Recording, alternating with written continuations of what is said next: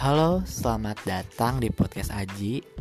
Aji usahakan seminggu sekali Aji bakal upload podcast buat kamu yang dengerin. Yang pastinya seenggaknya atau enggak sedikitnya bisa ngebahas topik-topik yang bermanfaat buat kamu yang dengerin. Sebelumnya Aji mengucapkan banyak terima kasih buat kamu yang udah dengerin podcast Aji. Banyak banget sebelumnya juga yang yang kedua yang pertama juga banyak koreksi-koreksi dari teman-teman semua dari kamu juga mungkin salah, satunya yang bilang kayak Aji belum konsisten dalam berbicaranya terus uh, apa ya intonasi dan lain-lainnya. Pokoknya itu komentar yang sangat membangun buat Aji. Terima kasih banyak buat teman-teman semua. Uh, ya sih Aji emang Aji merasa kayak Aji belum konsisten dalam berbicara. Misalkan Aji mau ngomong aji kamu atau aji temen-temen atau gue lo. Sebenarnya aja mau ngomong sedikit sih kayak klarifikasi gitu. Jadi masalah gue lo itu sebenarnya aja nggak biasa ngomong gue lo.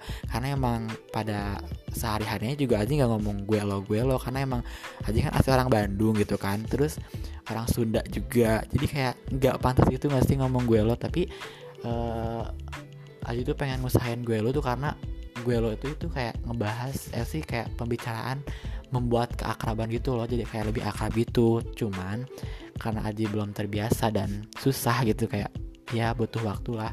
Jadi untuk sementara ini Aji tetapkan ngomongnya aku kamu atau Aji kamu atau Aji teman-teman ya. Oke nah langsung aja ke pembahasan yang ini. Di podcast sekarang Aji bakal bercerita tentang perguruan tinggi swasta. Hmm, perguruan tinggi swasta. Nah, aja bakal bercerita kenapa sih uh, harus kuliah di PTS mungkin kenapa beda, apa bedanya PTN dan PTS. Di sini aja bakal cerita dan sekarang aja ada di posisi perguruan tinggi swasta yang ada di Bandung tepatnya. Ya, aja bakal bercerita dulu gitu kan kayak kenapa sih harus kuliah swasta, kenapa harus malu gitu kuliah di swasta.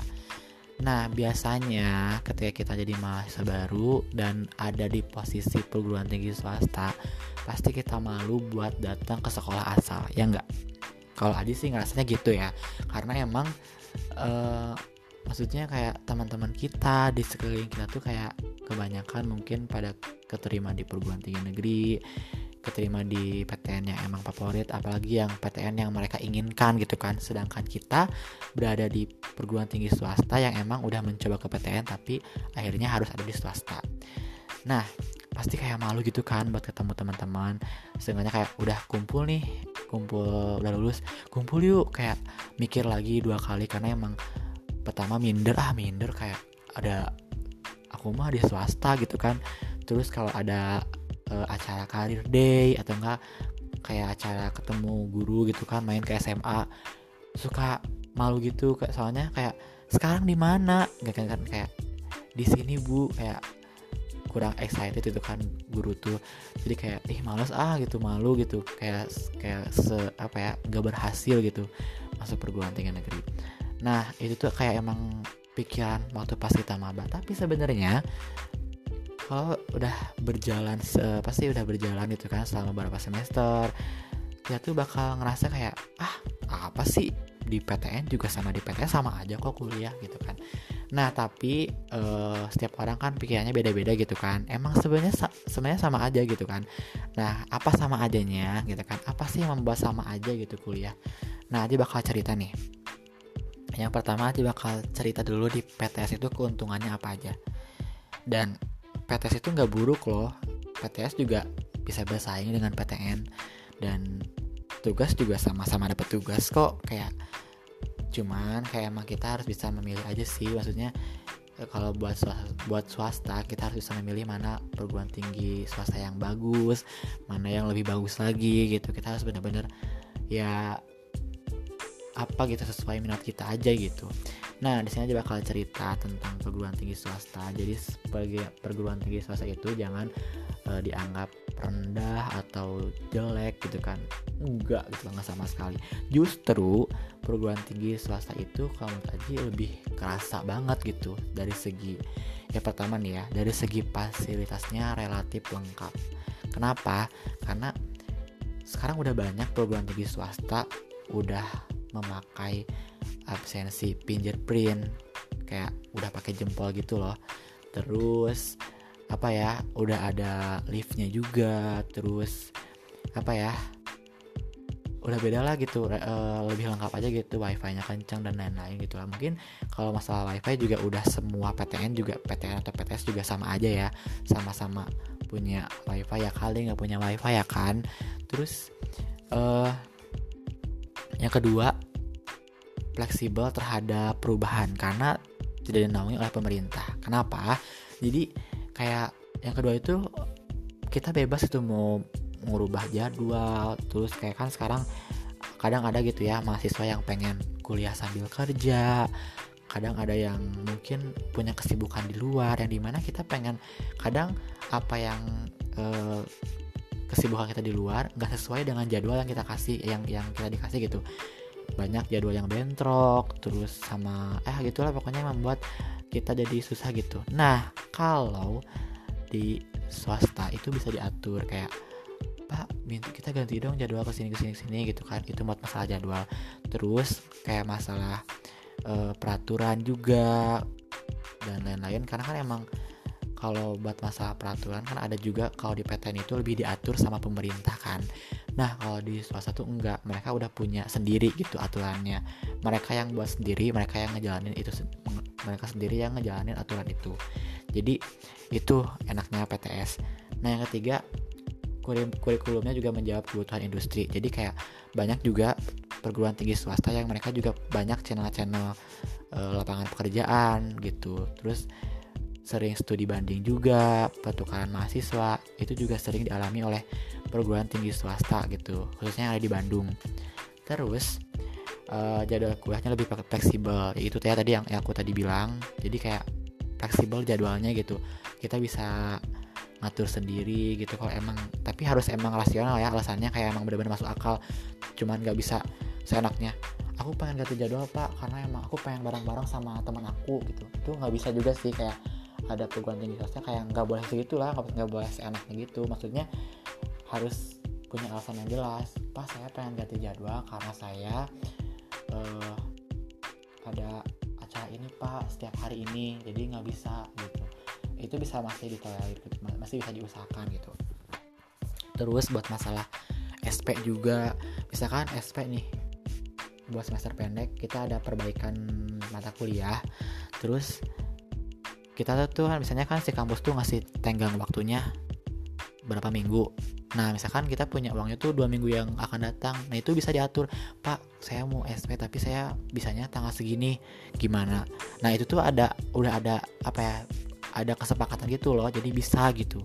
Itu yang membuat uh, enaknya di swasta kayak gitu. Terus waktu pendaftaran juga relatif lama. Nah kenapa relatif lama? Jadi biasanya kalau di swasta itu pasti ada di gelombang gelombang satu gelombang dua gelombang tiga. Itu uh, per gelombangnya gitu. Jadi uh, beda-beda jadwalnya. Misalkan bulan ini sampai bulan ini itu gelombang satu gitu dan lain-lain lah pokoknya. Karena kan kalau di negeri itu uh, mereka sesuai pemerintah kan. SNMPTN, SBMPTN, jalur mandiri. Udah aja segitu. Kalau PTS kan di gelombang satu, gelombang dua, gelombang tiga gitu. Dan itu pun kalau kita telat nih gelombang tiganya mereka juga masih bisa ada kesempatan membuka gitu. Terus buat jalur masuknya juga lebih mudah gitu kalau buat ke PTS mah.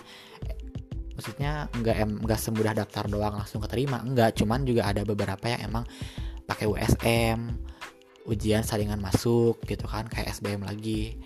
Terus itu kayak sama kayak SBM lagi sistem penilaiannya. Cuman lebih ke uh, pasti keterima kemungkinan besar diterima kayak 80% bakal diterima. Jadi hmm, apa ya kemungkinan kecilnya kemungkinan kecil nggak diterima tuh kecil banget gitu udah pasti terima cuman tergantung pilihannya. Misalkan aku SM nih pilihan satunya aku ilmu komunikasi pilihan duanya kan PGSD tapi pas hasil tes itu nilainya tuh lebih gede misalkan teh. Nah berarti lolos pilihan pertama. Tapi kalau kecil hasilnya berarti di pilihan kedua gitu kalau USM nah terus si PTS juga mereka ngebuka jalur PMDK PMDK itu kayak pakai jalur rapot gitu kayak kita cuma ngasihin uh, fotokopi rapot terus di di interview gitu kayak wawancara gitu dan ada ada, hasilnya keterima gitu. Jadi kayak gampang lah gitu masuk PTS mah ataupun juga nanti telat daftar juga masih bisa masuk gitu kalau PTS mah gitu sih. Jadi enaknya nggak terikat lah waktu pendaftarannya. Nah terus ada juga banyak beasiswanya juga. Nah jadi khawatir ya sih emang swasta itu mahal gitu ya khawatir gitu ya kayak ih mahal banget ya swasta kan. Uh, sampai ya gitulah mahal banget lah swasta gitu tapi jangan khawatir gitu udah banyak lah sekarang mah beasiswa-beasiswa yang membutuhkan sih yang ngasih penawaran kepada kita sebagai mahasiswa dan kita yang membutuhkan. Asalkan kitanya mau itu nyari uh, nyari itu nyari si beasiswa itu gitu. Dan mau mengikuti rangkaian seleksi itu pasti bisa sih. Jadi ya meringankan juga jadi nggak ada bedanya mau di PTN atau di PTS juga sama aja biayanya seperti itu. Terus buat masalah akreditasi nih. Nah ini yang paling bisa dibilang fit bukan kayak bukan ya apa ya bisa dibilang cukup pat bukan patah vital ya. Apa ya itulah pokoknya. Nah buat akre buat di PTS juga nggak kalah kok sama PTN jadi PTN misalkan akrenya A PTS juga bisa akrenya A jadi sama aja semua gitu. Tergantung dari akrenya juga. PTN juga ada kok yang akrenya B. Dia nggak? Ada juga kok uh, eh, PTN yang akrenya A ada banyak yang akrenya B banyak gitu kan. Sama begitu juga begitu juga swasta. Ada yang akrenya A banyak yang B banyak. Tergantung kitanya gitu kan. Jadi uh, sama aja gitu mau di PTN atau di PTS di, di PTS juga sama-sama punya akreditasi. Terus uh, apa ya lebih banyak menerima mahasiswa baru. Nah di sini biasanya kalau PTS itu selalu membuka peluang untuk mahasiswa baru. Jadi nggak dibatas. Nah kalau PTN kan udah dipatok. Misalkan ilmu komunikasi nerimanya 10 orang eh nggak 10 orang sih 60 orang misalkan kalau di PTN yang daftarnya beribu-ribu orang kakaknya jadi kan keterimanya kecil gitu kemungkinannya kecil banget gitu. Terus kalau di PTS kita selalu membuka gitu selalu membuka orang yang mau masuk ke PTS gitu. Jadi kayak ya udah se sepenuhnya aja gitu berapa gitu. Jadi kayak lebih banyak kuotanya kursinya lebih banyak gitu. Jadi jangan khawatir kalau di PTS jadi buat kalian semua buat teman-teman semua lagi kasih tahu ya jangan apa ya jangan minder kalau kuliah di swasta. Karena semuanya sama kakak. Yang pertama dapat tugas sama dapat tugas sama-sama capek sama-sama dikejar deadline. Dosennya emang di swasta uh, apa sih santai-santai ya? Enggak juga banyak kok yang killer gitu kan. Banyak yang bikin rese dosen yang yang baik hati ada banyak yang yang nyebelin mah ada lah ya namanya juga. Kan setiap dosen itu beda-beda kan. Maksudnya nyebelin tuh nyebelin si kata mahasiswanya gitu kan. Tapi kan dosen mah ya bebas lah ya namanya juga dosen kan. Jadi kayak gitu teman-teman. Jadi jangan minder kalau kuliah di swasta. Uh, ntar juga sama-sama dapat gelar kok. Sama-sama dapat gelar SPD sama dapat gelar SIKOM gitu kan. Jadi kayak sama semua juga. Dan nanti juga di lapangan pekerjaan nggak lihat nggak ah kita nerimanya PTN kita maksudnya Aji belum pernah ngelihat ada lowongan kerja yang syaratnya itu harus lulusan PTN nggak ada semua juga sama. Pokoknya kayak ya udah intinya mah syarat kerja mah gitu biasa aja. Kayak pada umumnya gimana. Cuman Aji belum pernah lihat ada syarat pekerjaan harus lulusan PTN gak ada semuanya sama kakak. Seperti itu. Jadi buat semua jangan pernah minder. Terus semangat. Yang masih berjuang buat di ujian mandiri semangat juga. Yang mau yang udah daftar di swasta selamat menunggu aspeknya juga. Siapin diri kamu buat jadi mahasiswa.